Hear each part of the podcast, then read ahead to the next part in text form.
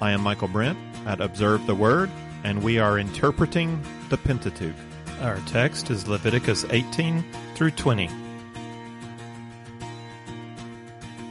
The book of Leviticus dedicates two major sections to purity laws.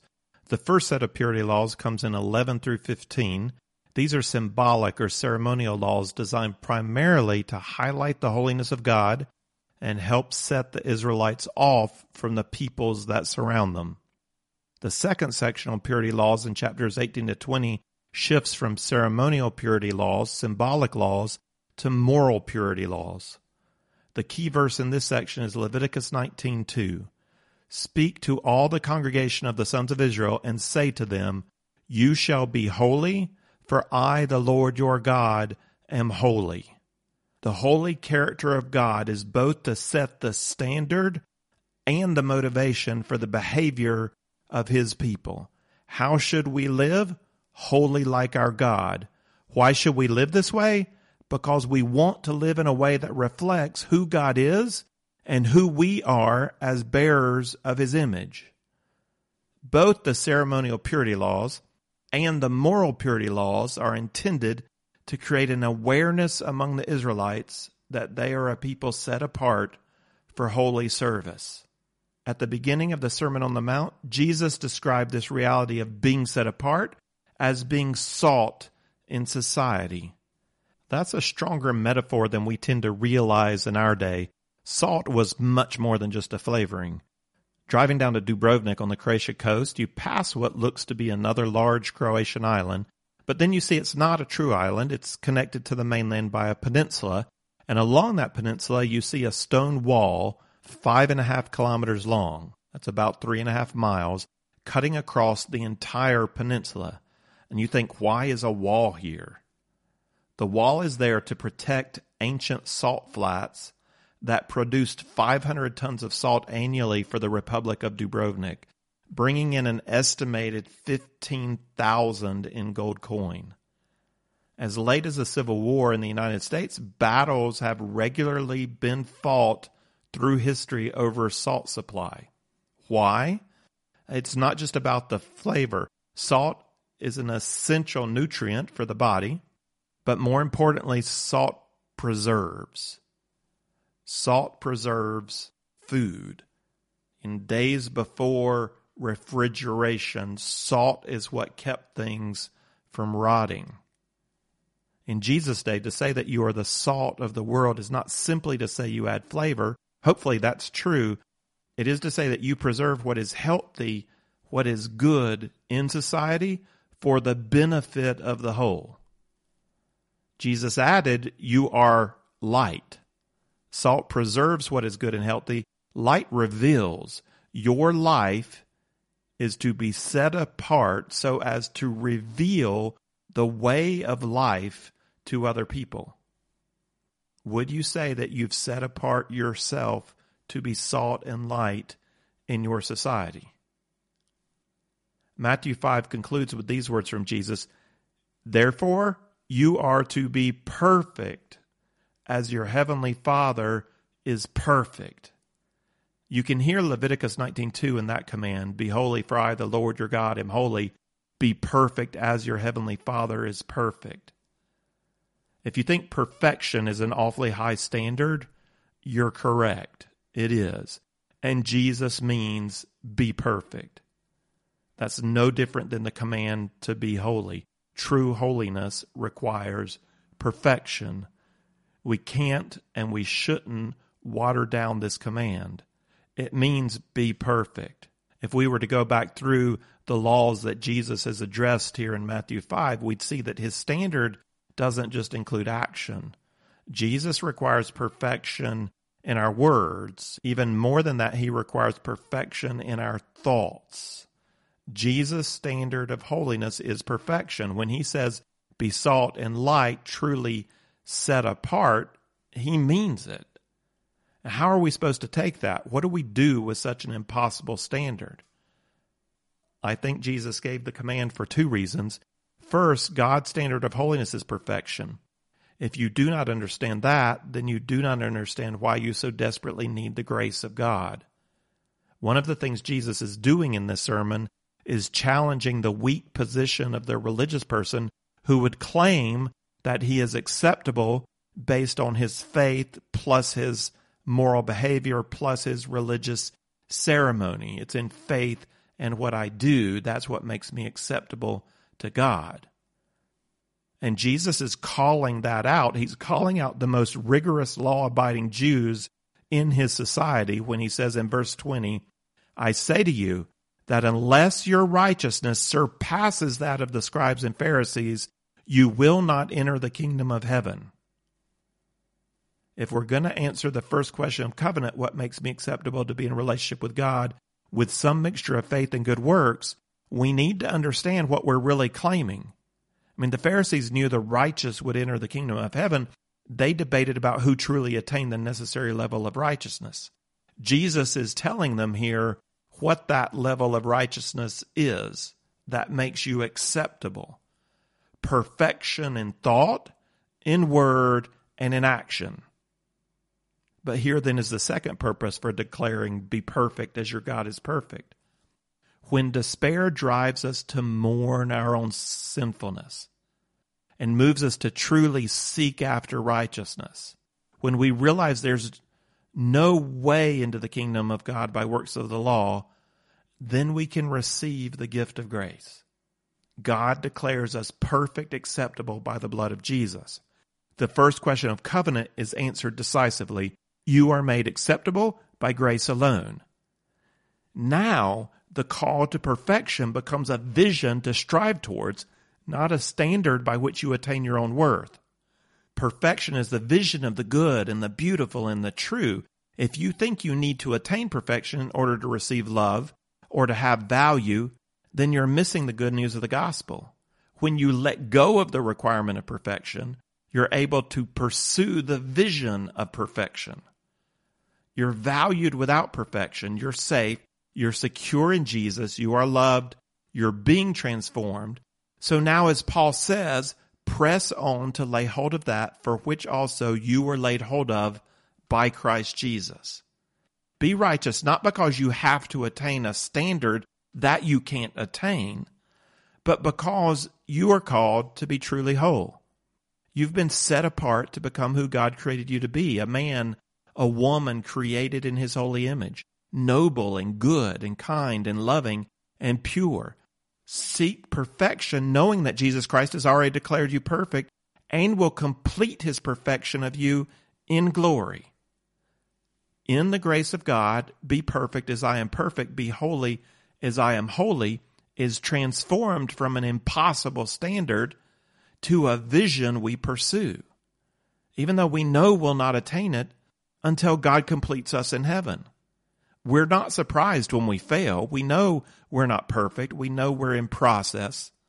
We know we can't attain it here.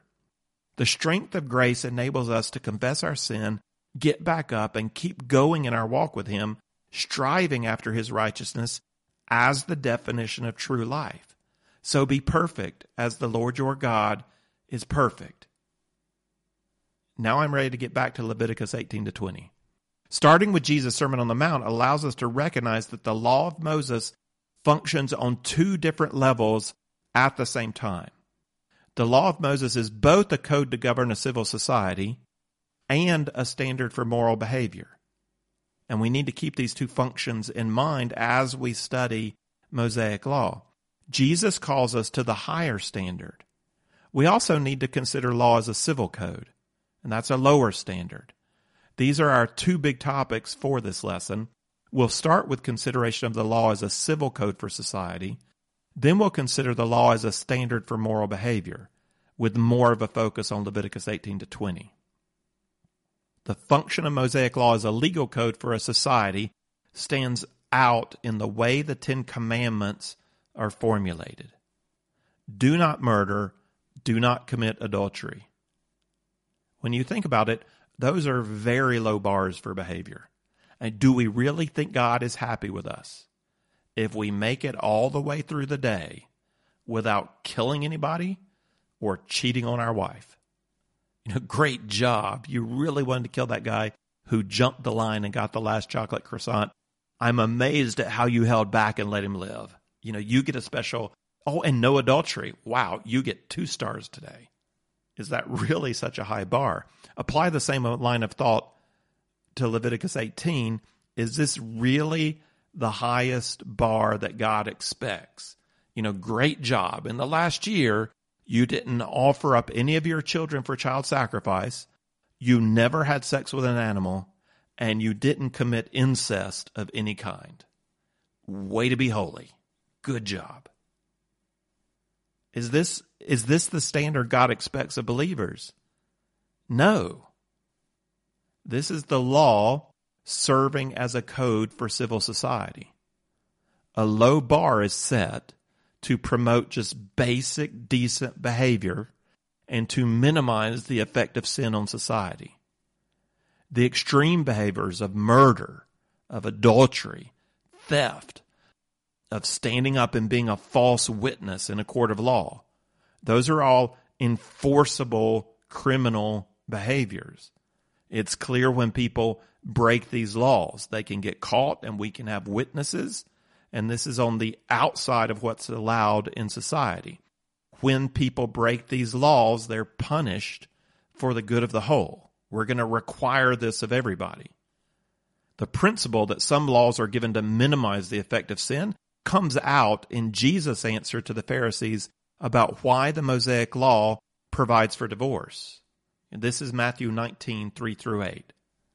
Some Pharisees came to Jesus testing him and asking, Is it lawful for a man to divorce his wife for any reason at all? And he answered and said, Have you not read that he who created them from the beginning made them male and female, and said, For this reason a man shall leave his father and mother and be joined to his wife, and the two shall become one flesh. So they are no longer two, but one flesh. What therefore God has joined together, let no man separate. They said to him, Why then did Moses command to give her a certificate of divorce and send her away?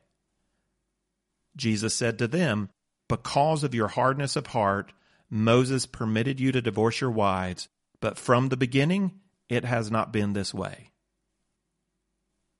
That's a really interesting conversation. So Jesus is saying that Moses was instructed by God to provide in the legal code a certificate of divorce, even though that is not God's will for marriage. There are times then when God gave laws to Israel not intended to require the standard of his perfect will for human behavior. This is not how he wants believers to behave. He wants much more. But instead, he gives a standard to hold a non believing society in check because of their hardness of heart, because they are going to do evil. So, one of the purposes of the law is to minimize the effect of sin in society. If we wanted to go on and study the whole law as a code for civil society, here two further characteristics we would need to recognize.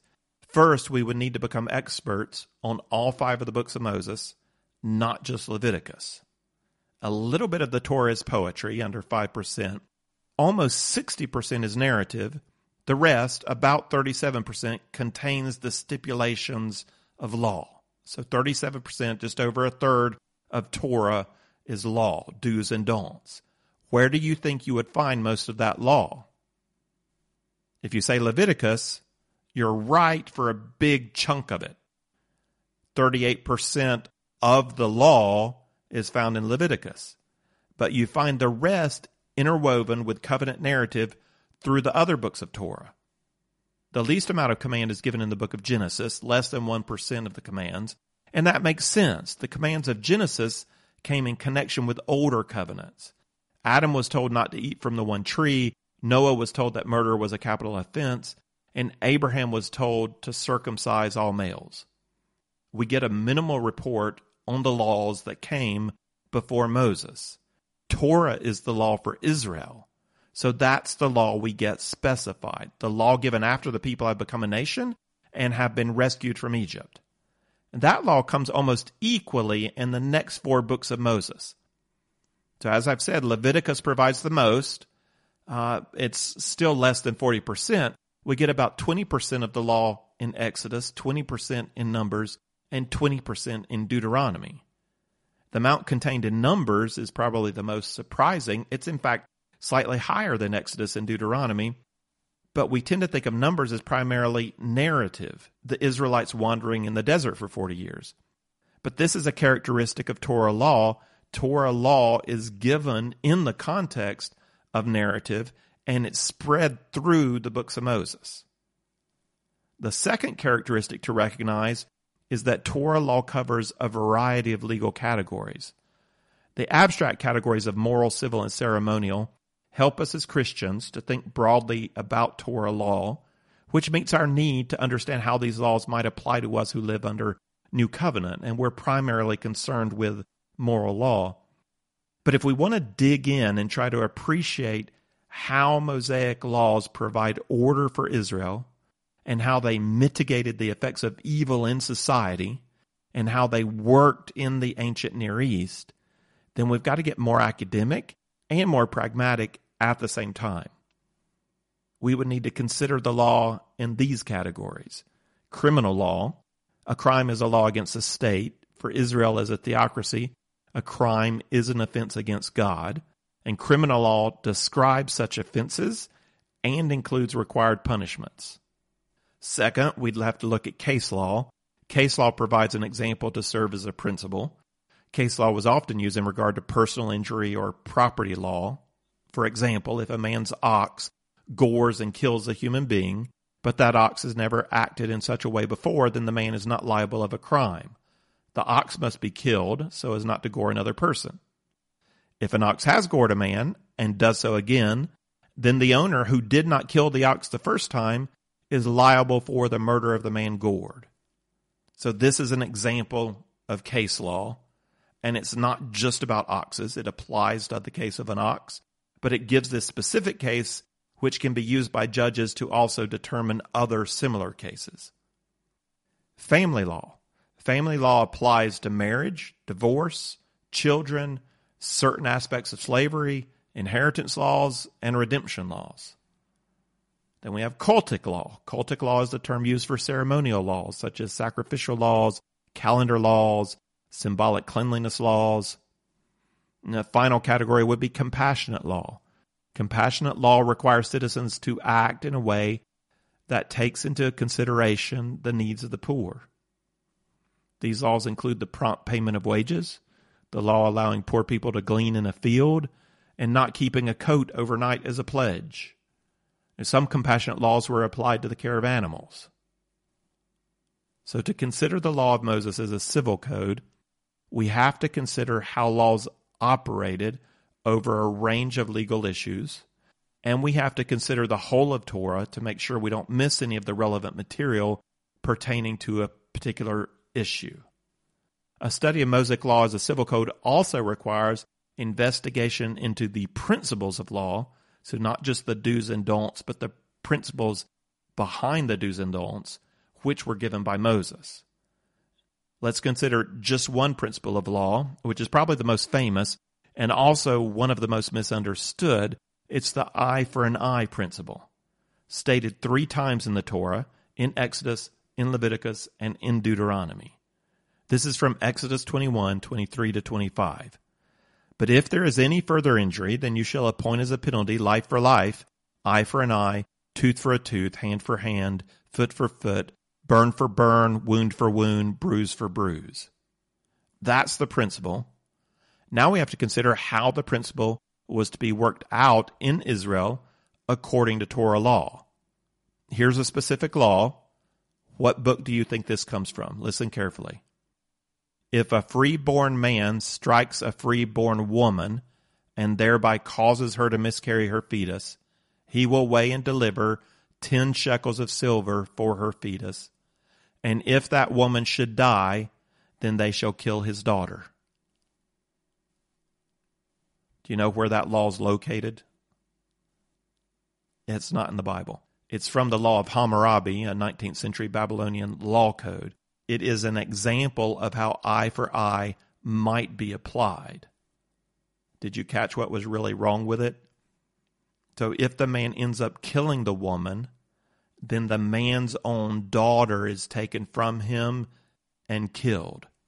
So not the man who did the killing, but the daughter of the man. And that, in a sense, is eye for eye. He kills a woman, so his daughter is killed. We don't see that kind of application anywhere in the Bible. That's not there. To go along with eye for eye, the Torah also has this principle in Deuteronomy 24:16, fathers shall not be put to death for their sons, nor shall sons be put to death for their fathers. Every one shall be put to death for his own sin. So what does eye for eye mean in Torah? It's an interesting question. Are you familiar with any instance from Torah law or any instance from biblical narrative where a person injures a person's eye and then has his own eye injured. Or when a broken bone is legally recompensed with a broken bone. Or when a cut hand with the cutting of a hand. Just off the top of your head, can you think of any instance anywhere in the Bible where that's the application of the law? If you do ever come up with one, I'm still looking. I would really like to know, so please let me know. You know, the one case where the eye for eye principle is applied literally is murder. A life is required for life. That case is clear. But for personal injury, the idea of eye for eye seems to focus on a principle of justice, not a literal wounding of the perpetrator. The principle of eye for eye seems to be that the one who committed the injury must make a just and fair payment to the one injured. Consider what the Torah requires from a perpetrator of personal injury. This is from the personal injury section in Exodus 21. This is verses 18 and 19. If men have a quarrel and one strikes the other with a stone or with his fist, and he does not die but remains in bed, if he gets up and walks around outside on his staff, then he who struck him shall go unpunished. He shall only pay for his loss of time, and shall take care of him until he's completely healed. So, what's the punishment required of the man who committed the injury? Is he repaid bruise for bruise or wound for wound? In the literal sense of hurting him in the same way he hurt the victim? And no, he's not. He's held accountable for the wounds of the victim, but he himself is not wounded. He's to pay for the victim's loss of time and provide for his care until he's completely healed. There's no hitting or wounding or cutting of the perpetrator. No eye is removed. The penalty sounds like what the Good Samaritan did when he stepped in and found the injured man on the side of the road. You know, the, the Good Samaritan did what the perpetrator of the crime should have done. He covered the cost of the man's injury.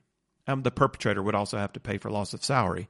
The eye for eye principle seems to be a principle requiring just recompense from the one who committed the act of violence.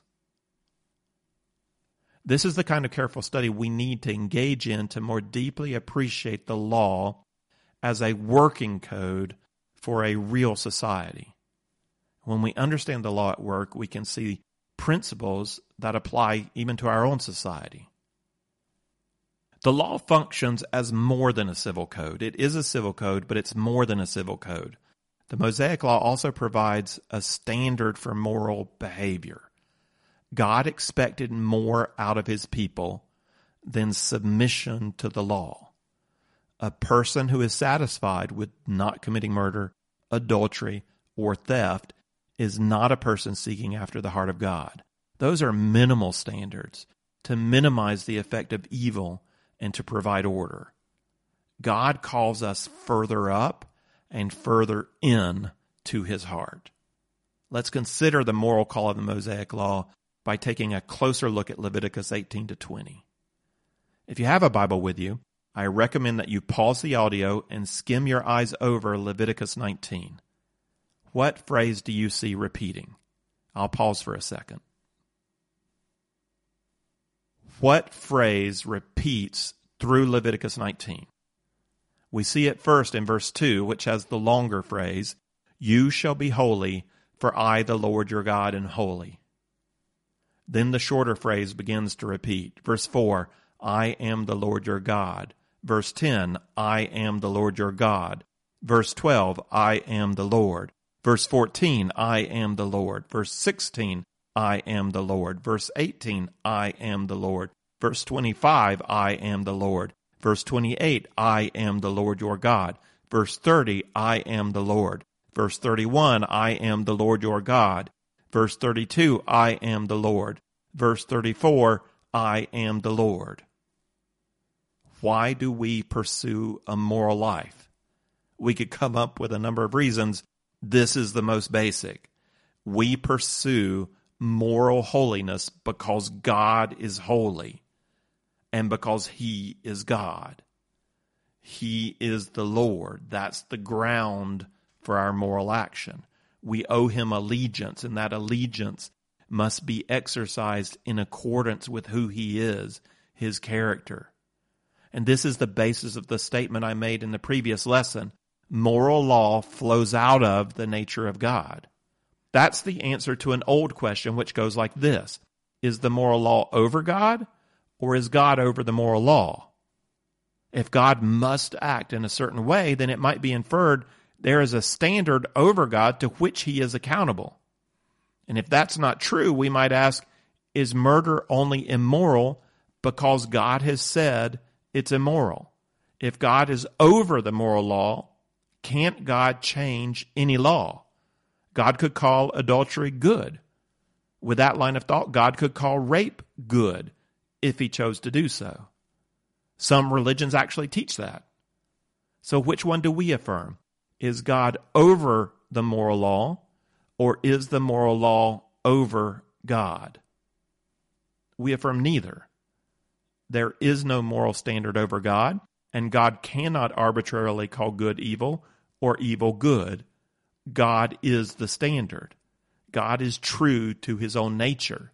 The definition for all goodness, all beauty, all truth is grounded in the nature of who God is.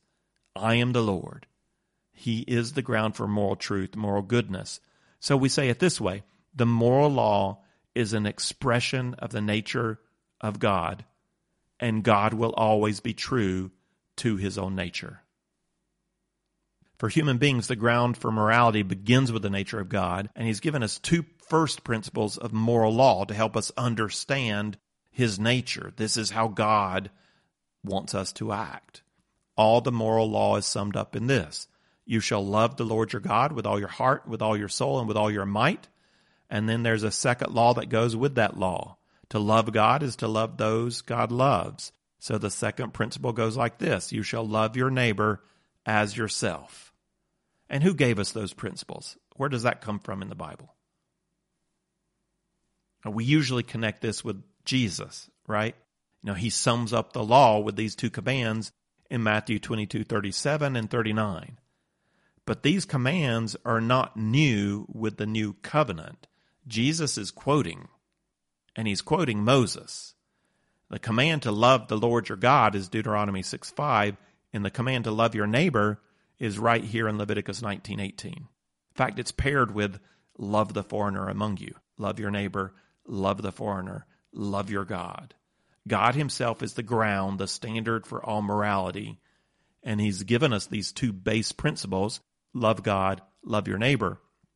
A problem for us in our fallen state is that neither loving God nor loving our neighbor comes naturally. You know, we do a terrible job at guessing the moral will of God. We get some things right, you know, some moral principles we work with our nature in our culture and we get those right. But we miss a lot of the detail, a lot of what this would really look like. And that has to do with our fallen nature. Something has been twisted or corrupted in us that makes it impossible for us on our own to figure out what is the moral will of God. So for us to know the moral will of God, he has to reveal it to us. And he has done that in the old covenant and in the new covenant. In the covenants, we receive revelation regarding what it really looks like to live a life of love to God and love to neighbor. The Ten Commandments, for example, are the basic or general stipulations of the Old Covenant. And the first half of those focus on loving God, and the second half focus on loving our neighbor.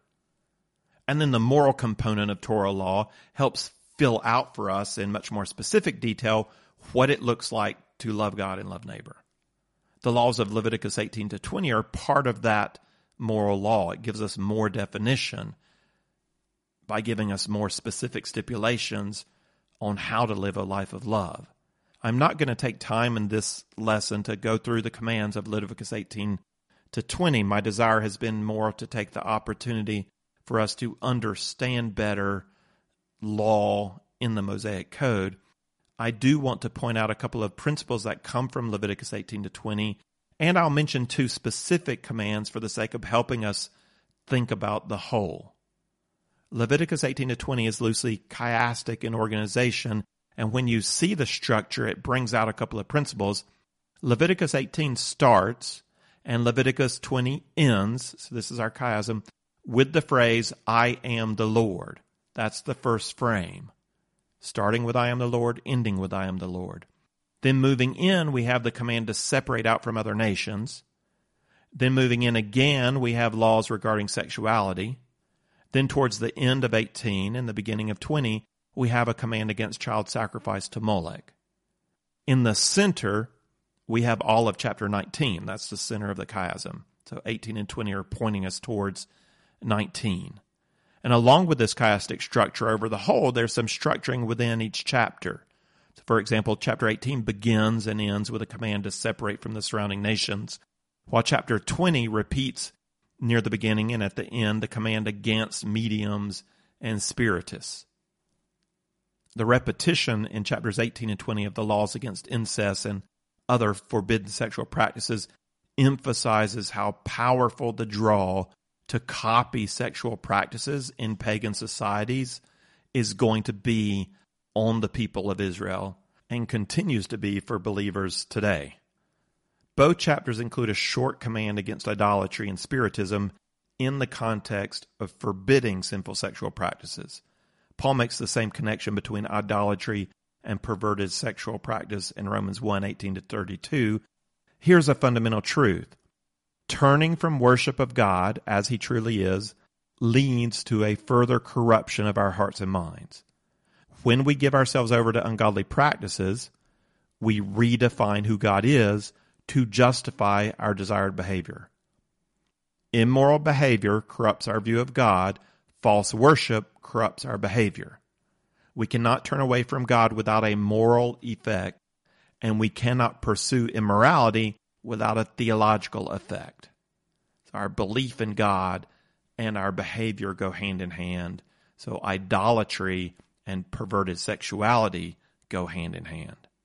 When we turn away from the true vision of who God is, our minds and our hearts are darkened. There are two commands in the sexual code that I want to address briefly. Leviticus 18:19 forbids having sex with a woman during her menstrual period. Almost all the laws in this section forbid behaviors that Jews and Christians have traditionally agreed are examples of sexual immorality. But is that really the case with this law?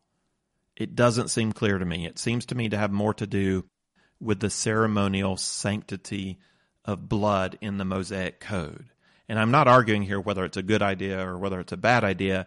I'm bringing up the, the question of whether it's a moral issue versus a ceremonial issue. My point is that even in this section of laws, which I'm calling moral purity laws, we seem to have an example here of ceremonial purity. And that indicates some difficulty in separating out which laws in the Mosaic Code are moral and which are ceremonial and which are civil laws we may have a good sense of which laws are moral and which laws are ceremonial and which are civil, but there's sometimes there's overlap where it's not clear. And in the end, we who are new covenant believers take our marching orders from the new covenant. The Levitical code may inform us morally, but if we're unsure, we go with our understanding of the new covenant. The second law I want to point out is the prohibition against homosexuality in 1822, You shall not lie with a male as one lies with a female, it is an abomination. The perspective of much of Western society regarding the morality of homosexuality makes this a useful prohibition to consider. The repeated commands about being set apart from the nations that occur at the beginning of chapter 18 and at the end of chapter 20 are critical to our consideration of moral law. Here is that beginning section in 18:1 to 5. Then the Lord spoke to Moses saying, Speak to the sons of Israel and say to them, I am the Lord your God. You shall not do what is done in the land of Egypt where you lived, nor are you to do what is done in the land of Canaan, where I am bringing you. You shall not walk in their statutes. You are to perform my judgments and keep my statutes to live in accord with them. I am the Lord your God. So you shall keep my statutes and my judgments by which a man may live if he does them. I am the Lord. So we have these three moral principles here. First, you are to define your morality based on the character of God. I am the Lord your God. Second, you know the moral will of God by the revelation you have received. So you shall keep my statutes and my judgments by which a man may live if he does them. Third, you do not define morality according to the reasoning of your society. You shall not do what is done in the land of Egypt where you lived, nor are you to do what is done in the land of Canaan, where I am bringing you. You shall not walk in their statutes.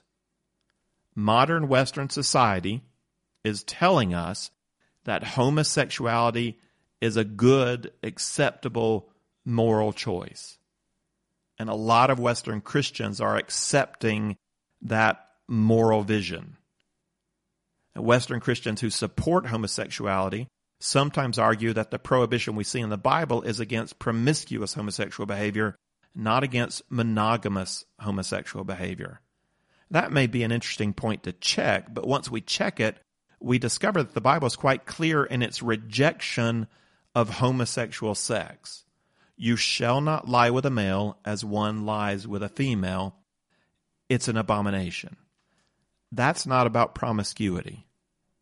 Know, someone else might make the observation I just brought up concerning the prohibition against sex during a woman's period. If that's a ceremonial prohibition, could homosexuality also be a ceremonial prohibition? That's a decent observation. The answer is no. The case of a woman in her period was already mentioned in the ceremonial code, not homosexuality. And the case of homosexuality has that extra word abomination with it. The case for rejecting homosexual sex begins in Genesis 1 and 2 with God's original creation of humankind as male and female, with man leaving father and mother to become one flesh with woman in order to be fruitful and multiply. You can't multiply through homosexual sex. The original intent of sex had a strong procreation component the Old Testament view of homosexuality in Leviticus is in agreement with the presentation we get in the Old Testament. Homosexual behavior is immoral. And if I need to, I can go to the New Testament to make the decisive argument. Homosexual behavior is clearly forbidden by Paul in Romans 1 18 to 32. I'm not going to go through that argument right now. I give a longer argument for that in lesson four of my previous podcast on Romans. It starts about halfway through the podcast. If you want to see the text, you can find the transcript at observetheword.com. So Romans lesson 4. The scripture is very straightforward on this point. Before moving on, I do want to add that we're talking about immoral behavior, and that's different from desire. There's an important distinction to be made. I have a sin nature, and I can't do anything about that you know, walking with God over time has affected my desires for the good, but I still have sinful desires. Having a sin nature is not the same thing as committing sin. I am not sinning the moment I recognize a sinful desire rise up within me. When I begin to play out sinful desire in my mind, then I've begun to sin. I have compassion for any other brother or sister who struggles with sinful desire, including homosexual desire. That may be who you are now. That struggle, that is your reality. You have to decide what you're going to do with that reality. Who is going to define for you when your desires are in line with what is moral and good and when your desires are calling you to do what is immoral or evil. Our desires are not accurate moral compasses.